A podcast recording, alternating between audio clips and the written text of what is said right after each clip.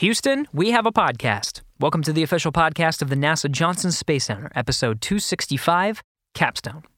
I'm Gary Jordan, and I'll be your host today. On this podcast, we bring in the experts, scientists, engineers, and astronauts, all to let you know what's going on in the world of human spaceflight. A few weeks ago, we chatted with Nujoud Merancy about Artemis mission design. In terms of orbits, the first three Artemis missions look pretty different. First in distant retrograde orbit for Artemis 1, then a lunar flyby for Artemis 2. By Artemis 3, humans will enter into an orbit called a near rectilinear halo orbit, or NRHO, for the first time. There are a lot of perks to this orbit, but probably at the top is its ability to give astronauts access to land on the lunar South Pole, an area of great interest for exploration and discovery for Artemis. After Artemis 3, astronauts will regularly enter NRHO to rendezvous with Gateway, NASA's future lunar orbiting platform.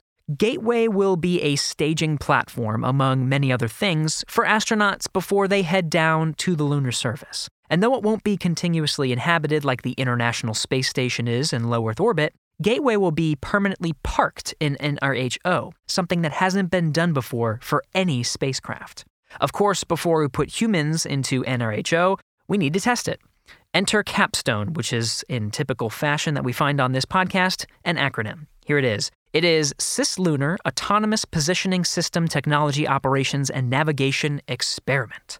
Capstone successfully launched in June 2022 and is just now getting into its key objective of its mission, testing NRHO. As it gets into this exciting place, we're bringing in some key people to discuss this important mission. On this episode, we have Brad Cheetham, Principal Investigator of Capstone and CEO of Advanced Space, and we have Diane Davis, Mission Design Lead for NASA's Gateway program. NRHO and Capstone. Let's figure out what this is all about. Enjoy.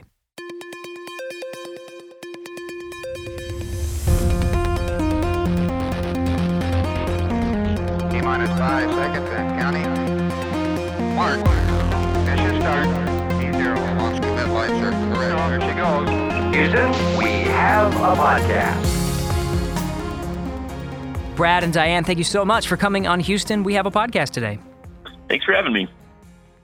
Thanks. I'm glad to be here.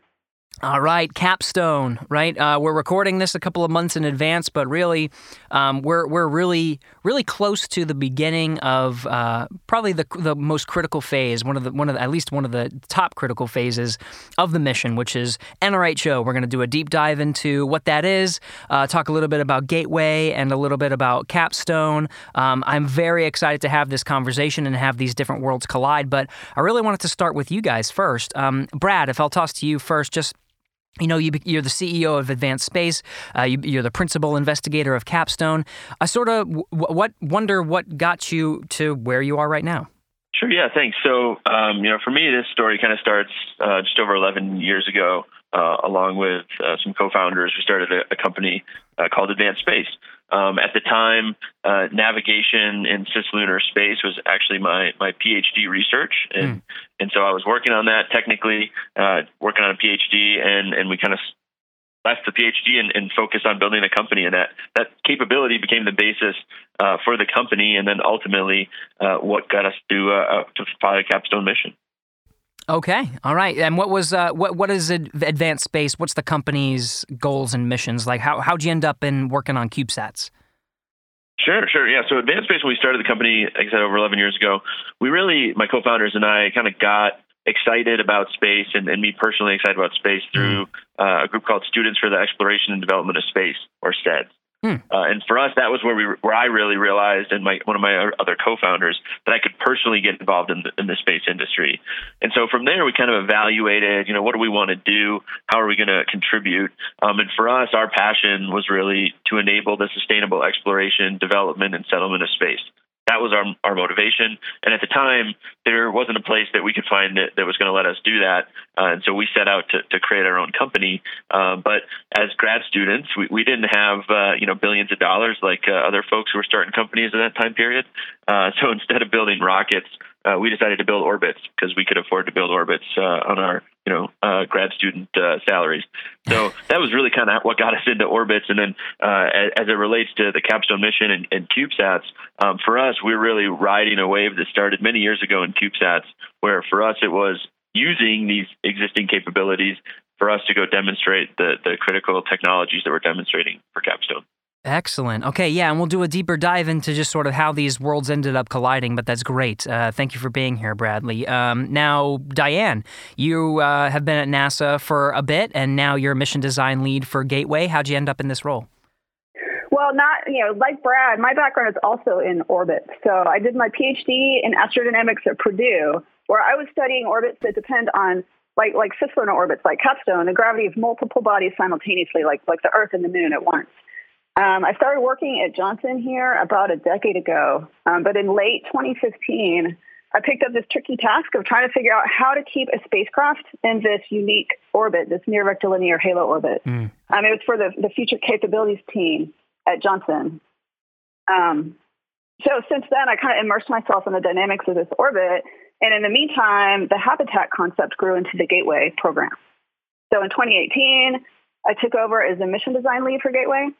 And I lead a team. We study the cost to stay in the orbit, how we maintain the correct attitude, how we can safely deploy objects from Gateway and move around within the orbit and get there and back again, um, and how we track Gateway from Earth so we know where it is and how fast it's moving. All right, so we got two people super excited about orbits. Now, of course, uh, part of the capstone mission and, and really what this is testing out, like you're saying, Diane, is this you called it I think you said interesting was the, was the word you said. I might I might be messing that up. But but really it's this near rectilinear halo orbit. Can you tell us what's so unique, what's so interesting about this particular orbit? Yeah, this orbit is really big. It's a lot bigger than some of the orbits that we're used to seeing. So, so whereas the Apollo missions were in low lunar orbits, and so, you know, they were about 100 kilometers from the surface of the moon in circular orbits that orbit about every two hours. The Gateway's NRHO takes six and a half days to complete one revolution around the moon. Hmm. So it makes a close approach of about 1,600 kilometers from the North Pole and gets 70,000 kilometers away from the moon at its furthest point. Um, so it's, it's really big, and so thus the, the gravity of the Earth pulls on the orbit quite a bit, as well as the moon. And so uh, yeah, it behaves differently than the, the low orbits that we might be more accustomed to. Hmm. Okay. And so so why you know why is this a nice orbit then for for the gateway? I guess actually let me pull back a little bit more. Just what is gateway? Why why is this a thing that we're pursuing, and, and why do we want to put it in NRHO? Sure. So so the gateway will be a crewed outpost in deep space. It's going to be permanently located around the moon, and our astronauts are going to visit the Gateway uh, about once a year for a few weeks or a month. And so this this station around the moon will serve as a staging location for our human landing missions to the lunar surface, and also potentially the destinations beyond Earth orbit. Um, it's also important as a proving ground for deep space technologies like like solar electric propulsion for mm. large crewed spacecraft that we may want for future crewed missions uh, to Mars, for example.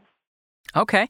All right. So a lot of things going into this. Now, um, NRHO. Uh, Brad, let me go to you for a second because I want to understand just sort of orbits in general. You, you spent a lot of time and you were, had a lot of fascination in this. I know as we're, you know, we're, we're and we're talking about the Artemis uh, Artemis efforts, right? For for Gateway, that's under Artemis. This uh, larger idea of a sustainable human presence on and around the moon. Gateway being the around the moon portion of that. Um, but you know, we're talking. We are. Uh, we're probably at this point uh, at the back end, if not completely finished, with um, the Artemis One mission, which had a direct. Um, uh, distant retrograde orbit. Then there's the, the, Artemis 2, which is the lunar flyby. You got NRHO, which is where you know this this sort of staging ground that's around the moon.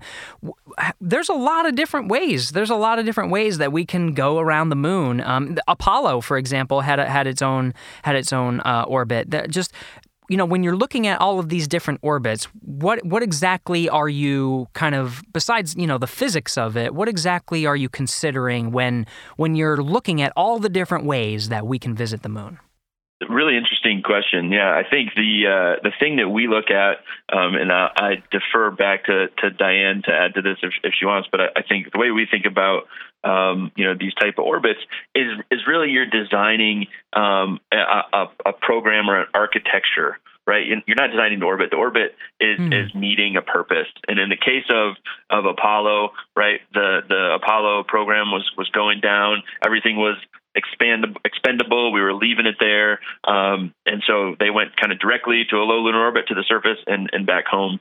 What we're really excited about with Gateway and Artemis and, and the, the stuff that's coming out right now, and that we're we're helping to to inform, is that these are really you know infrastructure elements that are going to be reusable. Uh, you know, I think in our, in our vision as a company, sustainability is very important. That we don't want you know one and done flag and footprints. And what we see in the ability of something like uh, uh, NRHO and having Gateway up there is really use reusable cap- capabilities and capacity um, because the idea now is that we're going to go to stay and, and build a foothold uh, to go further. Mm-hmm. And so I think as you start thinking about that now, these other orbits that maybe are not the first ones you would start with, but are things that when you start thinking about optimizing an overall architecture um, for space exploration and, and, development, that's where, where we see a lot of excitement. And then for us, and I'm sure we'll talk about this more later, mm-hmm. one of the things is these, these orbits are a little more uh, interesting or a little more challenging to operate in. And that's where things like Capstone and some of the underlying technologies we see as sort of enabling that infrastructure to to be efficient and, and to be uh, you know be there for a long time. Okay, yeah, yeah. Diane, let me sort of go to you to sort of expand on that, right? What Brad is talking about is um, these, you know, you think about a mission, what are your mission goals, what are your mission objectives, and then to, to meet the needs of whatever goals you want to achieve, you, you pick the right orbit. So when it comes to Artemis, right, and what exactly we want to do, beyond Gateway, right, Gateway is being folding into the mix of everything that is Artemis, what exactly is is is good and, and maybe maybe more challenging, as Brad is alluding to, about specifically NRHO? Yeah, Brad is exactly right. So, you know, we want, we're going to establish Gateway as a long term presence around the moon. Mm. So, one of the primary things we looked at, well, how much does it cost to stay in this orbit for a long time? Hmm. The NRHO is nice because it's, it's naturally balanced between the Earth's gravity and the moon's gravity. So, you're not fighting against the forces out there. Um, so, you only need small corrections to correct to, to the correct to the trajectory every week. So we can keep the gateway in orbit for its full lifetime, you know, 15 years or more for really low cost. Um, so, you know, that was one of the reasons why it was selected. Hmm. But, but again, the gateway's purpose is an, it's an outpost out there, right? So we're going to aggregate supplies and consumables and spacesuits and the lander itself so that Artemis and Orion can come bring the crew and they can all head down to the lunar surface. Well, that means we have visiting vehicles coming and going frequently. We have logistics modules, bringing supplies. We've got Orion bringing the crew. We've got HLS coming and going. Mm. And because the orbit is so large, it sits right at the top of the lunar gravity well, which means it's really inexpensive relatively, for example, relative to low lunar orbit, to get in and out. So to get to the Earth and back, you know, to and from the Earth, um, the NRHO is much less expensive than going lower into the, the lunar gravity well. Okay, all right, yeah. You guys have thought a lot about this. Now, in terms of um, in terms of NRHO, really just kind of bringing it back to the whole idea of it. Um, has there? Do we have any models, any spacecraft that have been in NRHO before, or is this at this point? You know, you you guys are looking at models, you guys are looking at orbits, and NRHO is really just conceptual, right? Shows they're not a new discovery. So mm-hmm. my PhD advisor, Kathy Howell, wrote about them. She had a 1984 paper called Almost Rectilinear Halo Orbits. And, you know, they're members of the halo orbits, which have been studied since the 60s. Uh, in 2010, we had two spacecraft. They were the um, part of the Themis mission, and as a follow-on mission from Themis, they became um, what we call the all capitals the original Artemis mission, um, and they were sent out to the Earth Moon L1 and L2 halo orbits, these unstable halos. Um, so they were our first Earth Moon halo orbiters. Um, of course, we have plenty of other halo orbiters around Sun Earth Lagrange points, like the James Webb Space Telescope.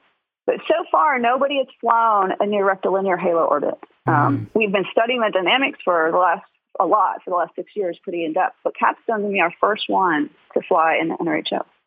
Okay, yeah, and so so this is a this is a really key point, right? Is is um, this is going to be something that a spacecraft hasn't flown in yet?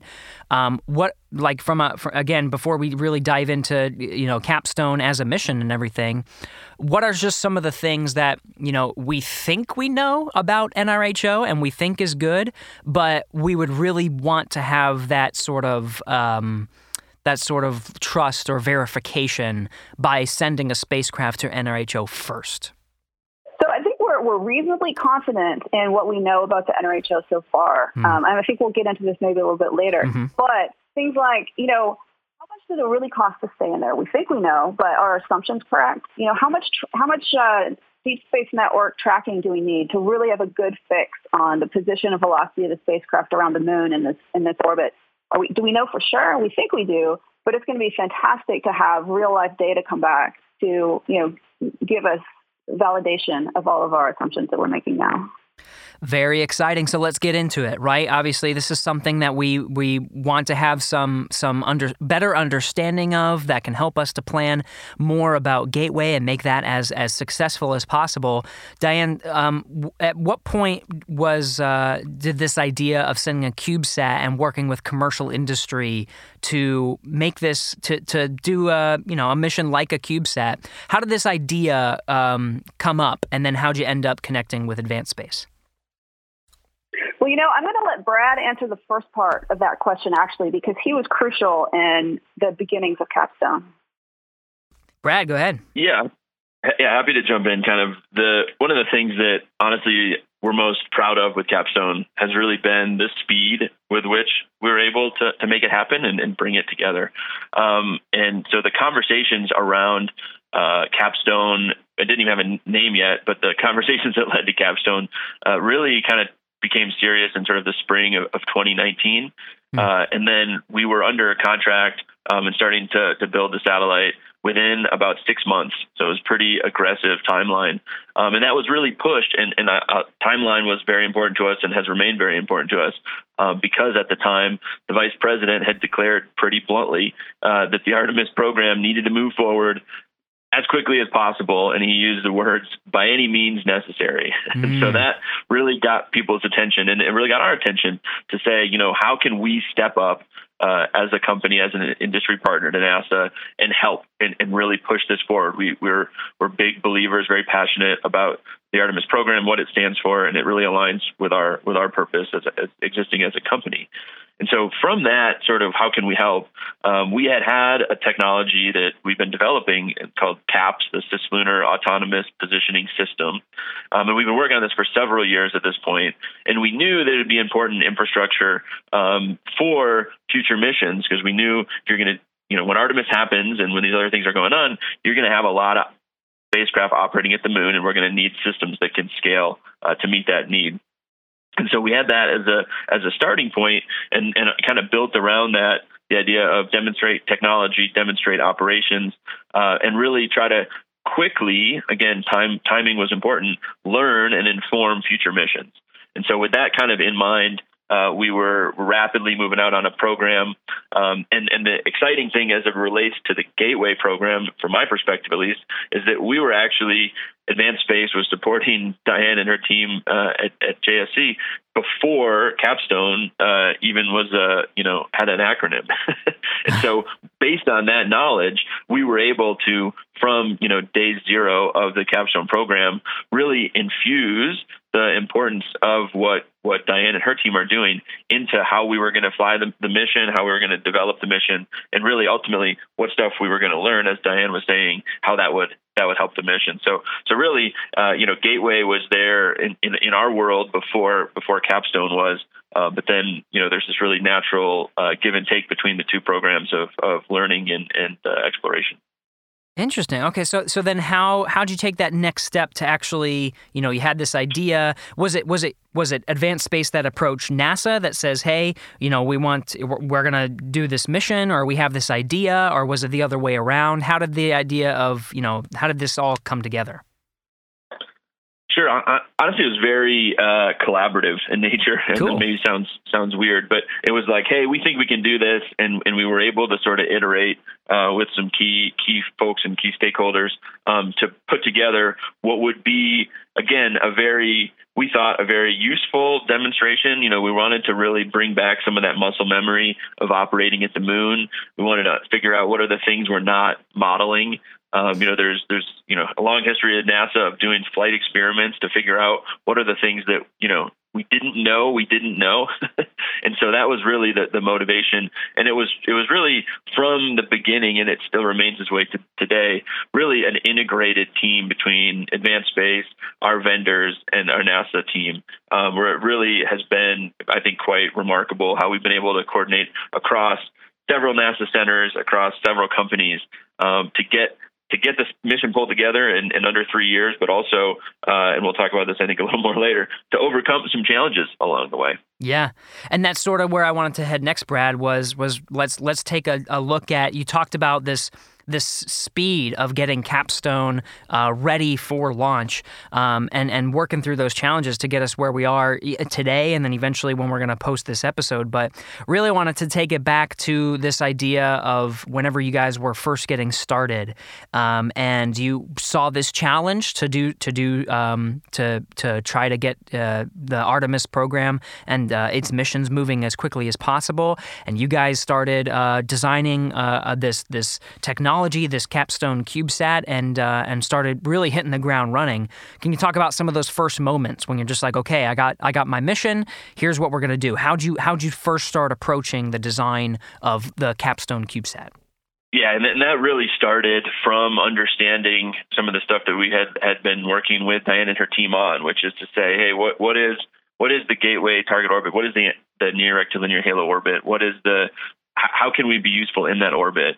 Um, and then one of the other key pieces for us um, was really from the very beginning understanding that we can get to that orbit um, using what we refer to as a ballistic lunar transfer, but is effectively a very fuel efficient transfer to get to these type of three body orbits at the moon. Um, and the reason that was so important was because with that knowledge, we were able to start designing a mission and, and, and, the requirements for a mission that could fit in a small package. We didn't need big, huge propulsion system. We needed a, we could do this in a small CubeSat form factor. And once we realized that that was possible, that really kind of unlocked a lot more here in terms of uh, speed and in terms of leveraging really what uh, the indus- commercial industry with NASA's support for many years had been developing for CubeSats. And so we were able to really pick up on things that, that had already been built for the most part and focus on just customizing a few parts of the mission that were going to be unique uh, for flying at the moon. And that really is what allowed us to be aggressive with schedule. And I, I also, as I mentioned before, we really had kind of uh, uh, an aggressive schedule mindset from the beginning. Um, not to say that we thought that was going to be easy, and it, and it certainly wasn't easy. Um, but that was really a laser focus of, of what we were doing was how are the things we're you know designing or trading or what vendors might we work with, how are those decisions going to impact schedule? Um, mm-hmm. and, and that was really uh, important for us because as a precursor mission, uh, you know, by definition, we need to, to be out there and learning as quickly as we can so that some of these uh, lessons learned can be fed back into to other programs. Understood. Yeah, you guys had to move really, really quickly. So, so Diane, I mean, uh, th- thinking about that, uh, NASA's charged with with, um, and, and Brad pointed to the fact that it's a very collaborative approach to figuring this stuff out. That put a lot of pressure on NASA and the Gateway program to define a lot of these things very quickly, right? As, as Brad was mentioning, we're pulling knowledge from NASA to understand exactly what it is that Gateway needed. That put a lot of pressure on you and your team to say, okay, this is this is sort of the requirements that we're going for. This is this is what we need to understand, and you had to move relatively quickly on that. Yeah, that's true. Um, that's true, though. I mean, we were moving quickly anyway because at the same time that Brad's getting Capstone ready, NASA's starting to build the power and propulsion element, the first and the Halo, the first two pieces of the gateway itself. Uh. So, in order to understand, you know, for example, how much take it back to the, the, gateway world, how much, how, how big do the propellant tanks on PPE have to be to keep us up there for a whole lifetime? So we were we were we were looking into this stuff anyway. But like Brad mentioned, we have you know we share some of the same team members um, from Advanced Space on the Gateway Mission Design team. So we have this great back and forth between, you know, the, the two missions, the Capstone folks and the the Gateway folks. So anything we learn for one of the missions is completely applicable to the other one.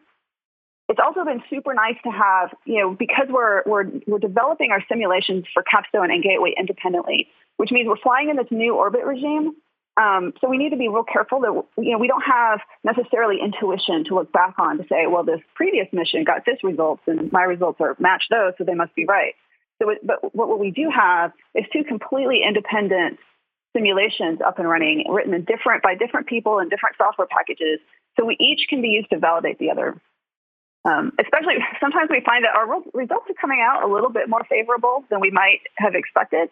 And so when you you know you want to make sure you're not being unrealistically optimistic. So it's super nice to have both teams independently studying this new orbit regime and supporting each other um, so we can be confident in our results. Oh, that's fantastic. Um, Brad, I want to I want to go back to the CubeSat a little bit um, and understand some of the you, you, um, you know, kind of taking these lessons and sharing and understanding more about what it is Gateway needs and what it is Capstone is able to do and comparing these things. Diving a little bit more into the um, CubeSat design um, itself. So, so uh, Diane was mentioning uh, the, these larger scale ideas that are needed for Gateway, like the power and propulsion, like stuff like that. But what are some of the components of Capstone that are on? Board like, what what uh, what is the propulsion element? How does it navigate? What are some of the systems on board that make Capstone what it is? Sure. The the spacecraft itself, just to give uh, listeners kind of perspective, a 12U CubeSat you know, it's sort of like a roller a roller bag luggage, you know, size thing. Like you could you could probably check check it in the luggage if you wanted to. Um, I, I we we never did, but just to give you an idea, that's something you know, if you wanted to, you could carry it. You know, it's very small. I want to just be clear, clear clear about this, right? There's no there's no people in there. Uh, very small thing. Um, you know, about the size of a microwave oven is kind of the way we, we talk about it. Yeah. And so what we one of the first challenges we had was there's a lot that you have to fit to do something that's going to go beyond Earth orbit. It's going to go to the moon. In fact, uh, you know, we during the mission went over 1.5 million kilometers, almost a million miles away. So there's a lot to fit in into the package there. And so that was a big challenge. And, and what we were able to put in there, the key pieces of it, um, was a, a, propulsion system um, that is uh, it's a monopropellant hydrazine propulsion system um, that gives us the, the, the thrust we need. Um, since we separated from the launch vehicle on, on July 4th, uh, we have to do maneuvers all the way uh, to the moon, little correction maneuvers, little targeting maneuvers, um, and then ultimately uh, on November 13th in the afternoon, uh, in the couple days after this will air, uh, we'll do our critical in- insertion maneuver into the NRHO. Um, and then from there, um, uh, as Diane had mentioned, the orbit takes about six and a half days. So we say about a week uh, to get around the moon. And we anticipate doing about one maneuver a week to just sort of stay in that orbit, clean up errors, and, and, and, and remain in the region we want to be. So propulsion system, very, very important. And that was uh, developed for us during the program very rapidly by a company called Stellar Exploration. We're really, really proud of that part of the program. Um, and then to get to what we're going to be doing when we're in the, the NRHO, maybe if your you know listeners see a picture of Capstone, it has this almost like a top hat looking thing on the top of it, mm-hmm. and that's our crosslink radio. And so that's a, a radio that we'll be using to talk with and to exchange a signal with the Lunar Reconnaissance Orbiter, which is a NASA mission has been there for over a decade. Um, and, and, one of the key parts of our mission is to demonstrate that we'll be able to talk with the Lunar Reconnaissance Orbiter and from talking to LRO, uh, be able to get a measurement of the distance between the two spacecraft, uh, us in a NRHO, LRO in a low lunar orbit. And from that measurement, uh, we'll be able to feed that into our, our CAPS navigation software on board the satellite, um, which will then allow us to determine where both of those satellites are. So that's a key thing, right?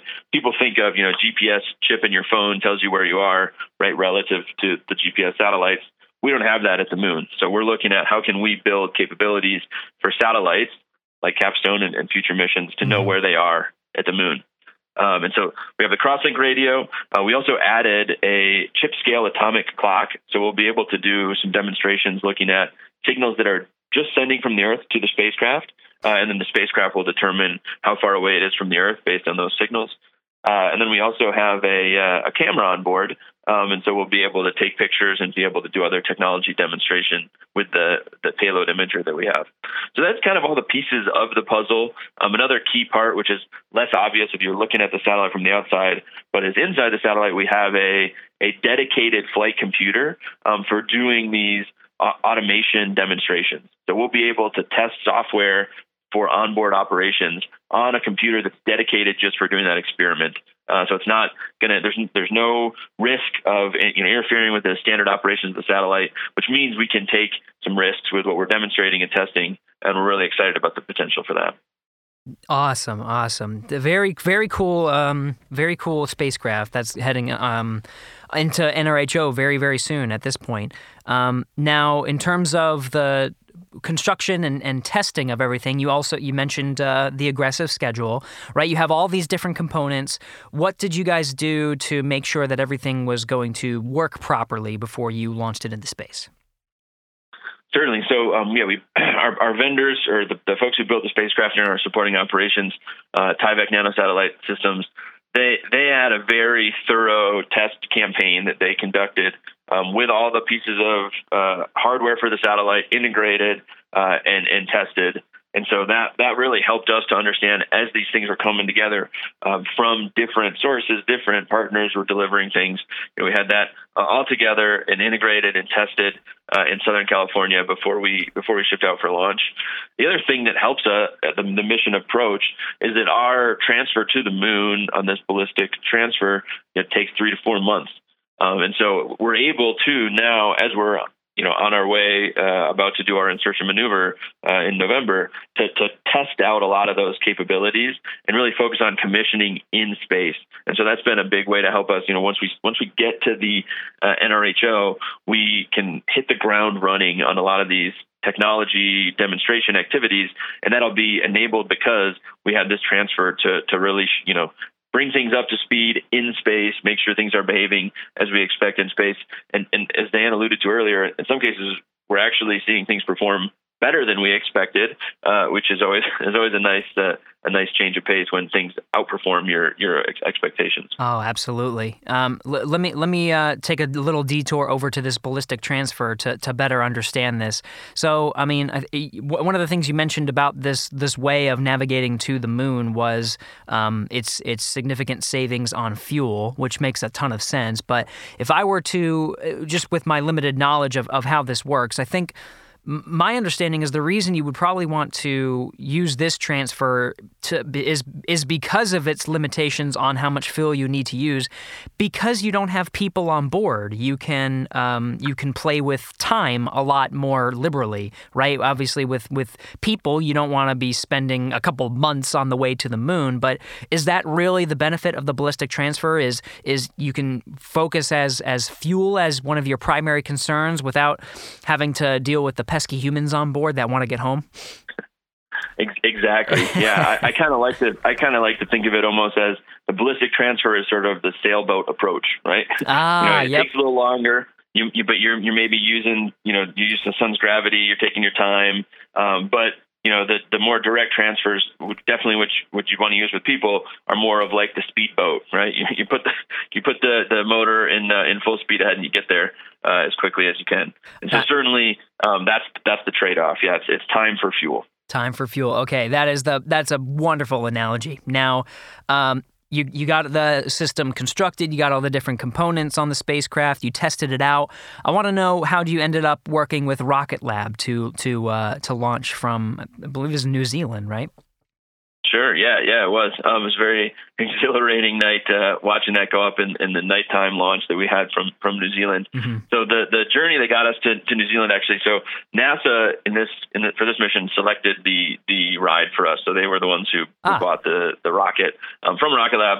Um, and one of the exciting things about it, which is part of the reason you know I think that NASA went with that approach, um, was that Capstone, you know, the small microwave sized satellite uh, was the only payload on the rocket. And so that was something that was pretty novel, um, was to think about taking a small satellite and having it be the only or the primary payload on a rocket. That's really not something that's ever been been done before, certainly not into deep space. Right. And so I think that one of the things that was exciting about that is it really demonstrated the potential for future missions with small spacecraft. You know, there's a lot of innovation in small spacecraft and small launch vehicles, right? So there's uh, obviously Rocket Lab uh, did a great job getting us on our way, uh, but there's other rockets too. And so I think just that idea of saying, hey, we can take small satellites, put them on small rockets, and go do things in deep space uh, was a pretty uh, exciting precedent to set.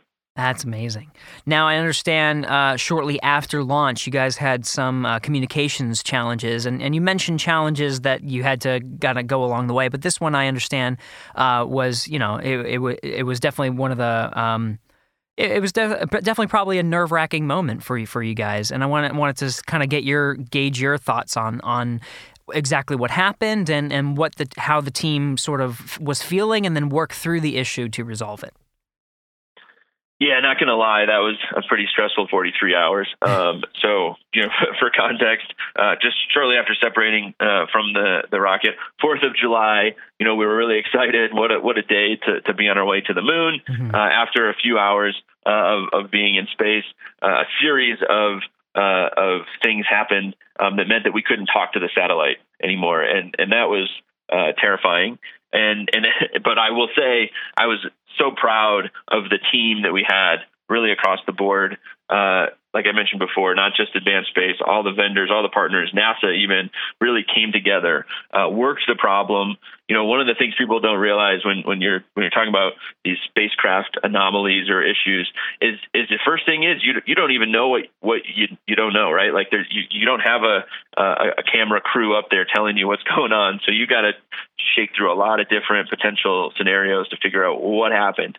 Um, and and I think that having our team come together, you know, close ranks across the whole project really helped us very quickly to isolate okay what do we think is going on? What are the what are the you know ways we can recover? What's going to happen? How's it going to how's it going to move forward? And that really and that really helped a lot and, and people who, who are interested can go back and see because we were really trying to be as you know transparent and open about this as we could. So we were we were sharing you know the best knowledge we had you know publicly uh, as quickly as we could, which was certainly uh, added some risk. But we thought it was important uh, with all the attention we were getting that we weren't going to just hide uh, behind you know a barrier.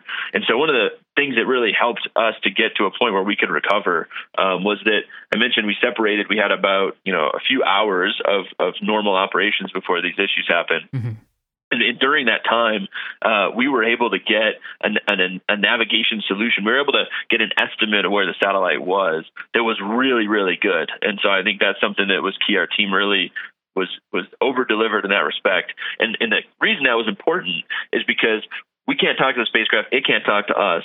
And so we're trying to troubleshoot the spacecraft. The, the problem would have been orders of magnitude harder if we were trying to troubleshoot the spacecraft and we didn't know where it was, right? and so the key thing for us was when the spacecraft was recovered, it was exactly where we thought it would be. So we didn't have to spend a whole bunch of time and resources looking for it.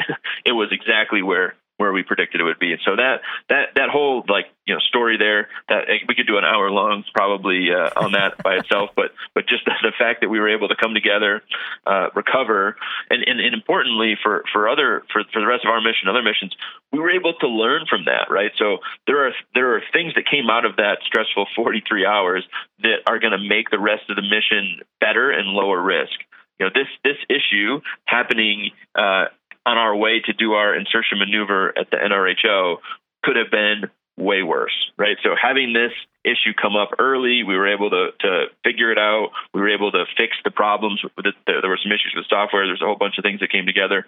We were able to, we've already fixed those, right? So that was, uh, was not pleasant, but I would say going forward, it, it did actually give us a bit more confidence as we moved into other other phases of the mission. Um, that uh, that we're we're feeling pretty good about how things are going now very optimistic view. Yeah, I know uh, the, the drama of that. I can I can absolutely relate to. It's uh, it's it's, it's imagine all that hard work. You know, after after the, all these years and the aggressive schedule, and then and then you have an issue like that. But it's really the, the, the it's stories like these that I think make spaceflight what it is. You know, it's it's working through these uh, issues, unexpected issues, in a very challenging time frame, and and uh, and everything coming through together. And a lot of it, a lot of these these stories that we hear, especially on this podcast, have to do with exactly what you're saying, Brad, which is all the teams that are supporting. And I know, Diane, I'm sure you had complete insight into everything that was going on. Brad even mentioned that NASA teams were fully integrated into all of this. Can you talk about your uh, perspective of this whole situation? And then and, and kind of adding on to that is, is really just how, how NASA is working with Advanced Space and some of these other uh, companies that Brad was mentioning to, to, uh, to op- for the operations of this mission. Sure. So, you know, as, as far as the, the, the com loss that the, the capstone experienced, you know, the, the team was great at, at keeping everyone, you know, up to date with, with the, the news of what was going on. Um, I think that was probably the moment when I realized how important and interested in this mission I am. Like I just, I'm very invested in the Capstone mission Right. um, because it's going to, you know, be testing out this stuff that I've been working on for, you know, five years. And, um, and so it was, it was, it was definitely a, a terrifying moment. And, and just the, the joy when, uh, when the radio came back on was, was palpable. I think everyone was, was celebrating quite a bit. So that was really exciting. That must feel really good. Now, in terms of the uh, the day to day operations, right? So, obviously, uh, we're recording this a little bit ahead of time, but uh, we, we we are continuously mentioning that November is really when we're getting into. We're going to start getting into the NRHO. Um, uh, Brad, I'll go to you for this for, for a second. Just for the, that that the the journey thus far really is what I'm looking for from from Earth to this ballistic uh, transfer to lunar um, to to the moon, um, and what you guys have been doing throughout these months to to set us up for really what is um, the the key uh, focus and objectives of this mission is is the is the operations in NRHO. Absolutely, yeah. So just maybe to set the stage for, for how we do operations and maybe kind of provide a little insights here. So um, Advanced Space is the the actually the owner of the satellite. We're the prime contractor for the contract with NASA. Um, our partners at Tyvak uh, in, in Irvine, California, um, they run the Mission Operations Center or the MOC, um, and they're the point for operating the spacecraft in terms of telemetry, day-to-day operations. You know, basically all the stuff that if this 12U CubeSat was in any orbit, that's all the stuff you have to do, right? There's it's there's other you know a lot of things that have to happen, um, and then we have here uh, at our offices in Westminster, Colorado, just north of Denver, what we call the Advanced Space Operations Center, or, or the ASOC. Um, and, and and our team here in the ASOC is doing all of the cislunar and the mission unique type of operations. So for us, that means that that we talk about sort of flight dynamics, so navigation, designing maneuvers for the spacecraft, as well as all our payload operations. So the payload operations predominantly are going to be what we're thinking about in the NRHO itself. And so on the journey net to, to the moon, we've been focused a lot on the navigation uh, and maneuver design. And then all of those operations are really critically supported uh, by the NASA team at the Deep Space Network. And so those are the, the ground uh, tracking dishes that we use to, to talk to the satellite and also to, to, uh, to figure out where it is. And so that's sort of how we do do operations. And and as it relates to the journey to the moon, um, one of the things that that really came together to highlight for me some of the importance of this, which which I at, at first hadn't really anticipated, um, has been some of the knowledge uh, exchange we've had with with particularly the secondary payloads on the Artemis One mission. Mm. Um, most of those payloads are actually flying the same radio that we're flying, um, and they're also using some of the same ground stations we're using. Except some of them are actually using are, are more reliant on some of the newer ground stations than even we are. And so we've actually very quickly, you know, from hey, get into space and, and, and get to the moon, had to start turning around, and we're really, really proud to be helping to create presentations, to share data, to help those missions who are who are, or you know, will be on the Artemis One secondaries. Uh, presumably, when this is aired, are, are flying through space. Um, you know, they will uh, have learned things that we, you know, lessons we learned that they'll be able to go into their mission operations without uh, without having uncertainties and having you know appropriate assumptions on noise. And a lot of the same tools that we've configured for our flight operations for Capstone to get to the moon uh, are things that you know should there be any issues or other uh, reasons that we need to come in, you know, we're available to help. And so that's something that, uh, you know, the timing of Capstone with respect to the Artemis 1 flight really, you know, resonated in terms of these are, you know, no kidding lessons learned that we're able to hand over to other missions uh, to try to help make them successful. And I think that's something that you know, we've always thought forward to the gateway to you know future Artemis missions. Certainly, we're we're focused on that too. But the immediacy uh, with which uh, these things are happening now with respect to the moon, uh, I think is really uh, really notable in terms of the value proposition for what we've we've been doing. Yeah, yeah. Well, it's it's a very dynamic time. Lots of lots of things to talk about that are in the lunar facility. All like you're saying, all seemingly all at the same time. It's just uh, the activity is just exploding, and it's it's it's very very exciting. Um, very soon, you know, you're going to be operating in NRHO, and uh, you guys have mission objectives, of course, that you want to accomplish in there. Brad, you already mentioned the communications with LRO. You got you got some of that. You're you're going to be testing out the propulsion systems through how what do your operations look like when you're in NRHO? What's your um, mission timeline for how long you're going to be there doing some data collection? What is what does that period look like once you're once you're in NRHO? Sure, yeah. So um, after we arrive, which again is, is sort of our most critical operation, you know, I, have been telling our team it's our it's our like 30 minutes of terror, if you can think of the sort of Mars landing stuff, because a lot of stuff has to happen. Uh, most of it's automated on board, mm. and, and that's really our most critical event. So, you know, the afternoon of November 13th will really be focused on on that activity happening. Uh, after that, uh, we'll have some correction kind of cleanup maneuvers, and then we'll really start to settle into this this orbit, this this NRHO. Um, and in the first you know few weeks, um, will really look like us doing detailed navigation analysis. Um, we'll start designing these weekly maneuvers, um, and we'll really kind of get a sense, as, as Diane was saying earlier. You know, we're not we're not worried that we, you know, we, we have the, the physics pretty well modeled. For us now, it's it's are the assumptions and the operations, mm-hmm. you know, as as well understood as we think. And so that's really what we'll be focused on for the first few weeks. And then, um, you know, given that time frame in, in the holidays, you know, roughly January is when we expect we'll start doing payload operations with um, the Lunar Reconnaissance Orbiter, and that's a very exciting interaction between our team, the team at Goddard that runs LRO, uh, as well as as others involved. And so that'll be really the first big part of the the CAPS demonstration. Um, but one of the things we you know talk about with Capstone is the first four letters are caps. So we're, we're working on this navigation capability. The last four letters are technology, operations, and navigation experiment. You know that the last, the second half of the acronym is really what we have been doing all the way to the moon. What we'll be doing for those first few weeks in the orbit, mm. which is to say, you know, understanding operations, quantifying some of these things that that we have models for, but we want to really understand. And and again, you know, handing off those lessons learned. You know, we our teams have have already been collaborating on some of the modeling performance with with folks that uh, work with Diane uh, on Gateway and PPE and, and others.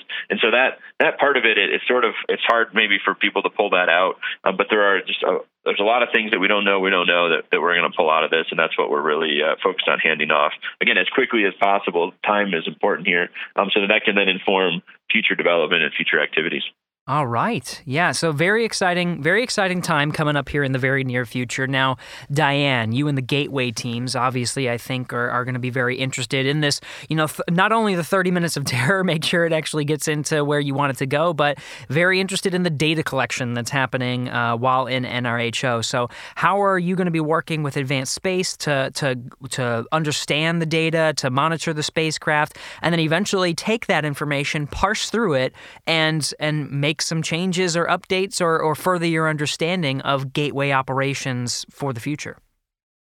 Okay, so we are we are um, already receiving uh, great information from the advanced space team um, and, and the capstone team. For example, the the tracking data, the navigation data from the Deep Space Network is already being transferred over to navigators in uh, JSC's mission operations team, so they can get um, their ground system going and some extra testing for the lunar transfers that, that they'll be going as as uh, as Brad mentioned. So um, as Capstone enters its NRHO and transitions to primary operations, we're going to see an expanded and formalized uh, back and forth between the Capstone team and the Gateway team. So we operate in analysis cycles hmm. um, on the on the Gateway side, and so as the as the designs mature for all of the pieces of the Gateway, you know, all the the components and the designs um, all the systems, as we start to learn more and more about what we're building, um, we update our assumptions. And so the capstone results are going to go straight into the next round of the mission designs analysis cycle. So as we learn from capstone, we'll be able to update our assumptions um, and mature our designs going forward. All right. Yeah. Now, this is really critical, right? Because Gateway obviously has a lot of components to it. You talked about power and propulsion. Um, now, just at a high level, uh, when when you're talking about, you know, you have a pretty good understanding of NRHO and its behaviors. Capstone obviously going to add to some data that that, as you mentioned, you're going to be using. But uh, from from a really a high level, are there key differences that that maybe most folks would overlook? Like, for example, one of the things that really comes to mind for me is Capstone is the size of a microwave oven, where Gateway is the size of, uh, you know, a, a, small space station, right? So huge differences in size. I wonder if something like that has just, you know, very basic ch- uh, changes to just, you know, what how you would take the data from Capstone to apply it to Gateway. So so stuff like that. What are just, you know, are there are there key things that uh, that are just, you know, just base differences between um, that that you have to consider when you're taking some of these data?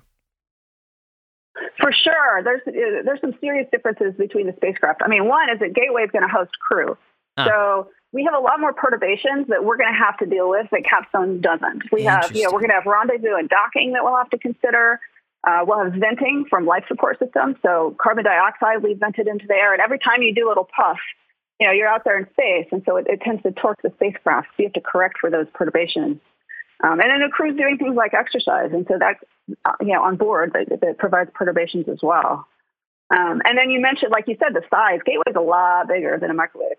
Um, so you know, with this much larger, longer spacecraft, one example is as we go over the moon, you know, as we as we pass close to the moon, um, we get gravity gradient torque on the spacecraft, which is so our attitude control situation is just a lot different um, on the on the big old noisy, puffy gateway with with crew jumping around and dancing on board, you know, um, versus the the the, the capstone, um, the smaller spacecraft mm. is quiet without all the perturbations. Okay, and there's no. I mean, another really important thing.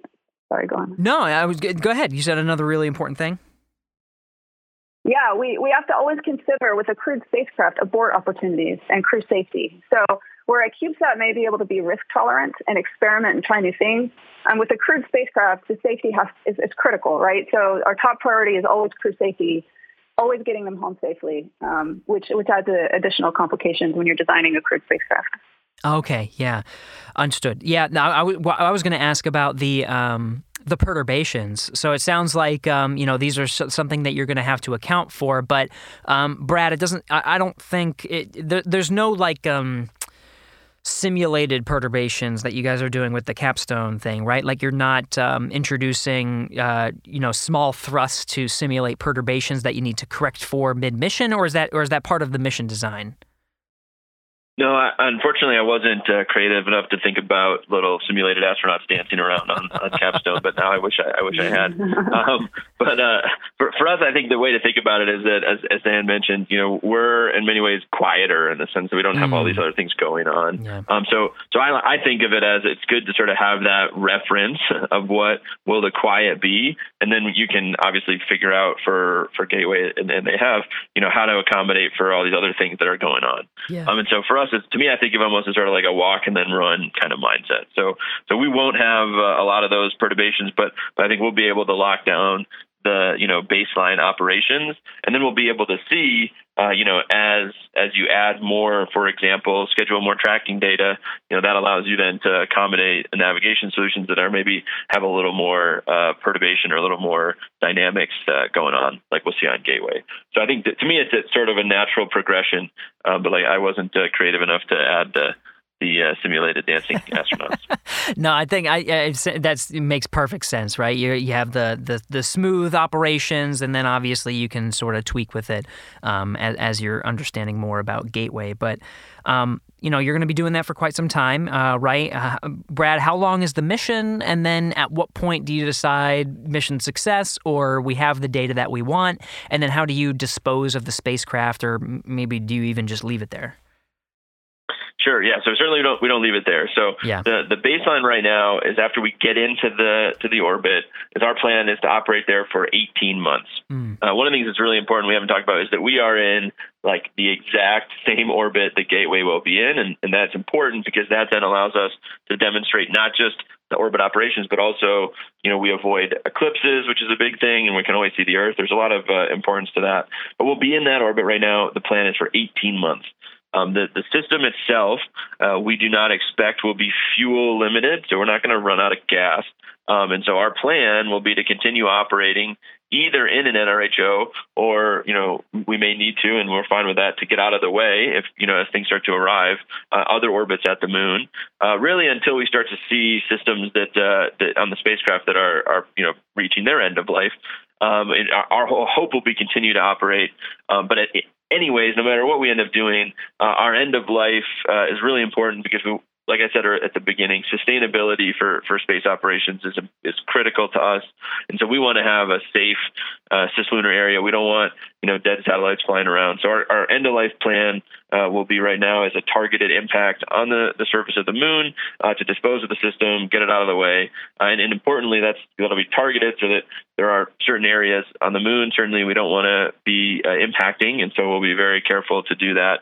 And, and and something probably people don't realize is that there's a lot of work that goes into those type of analyses before we even get to the launch pad. And so we've worked um, these type of analyses and plans with NASA and with others in the government um, from the very beginning to really make sure that when we're doing things at the moon, our goal is to be very safe and transparent. So we don't want you know there to be you know secrecy around it. We don't want there to hmm. be zombie satellites flying around. We want to do our best uh, to make sure that we dispose of of what, what we're using at the end and that people know know what we're doing.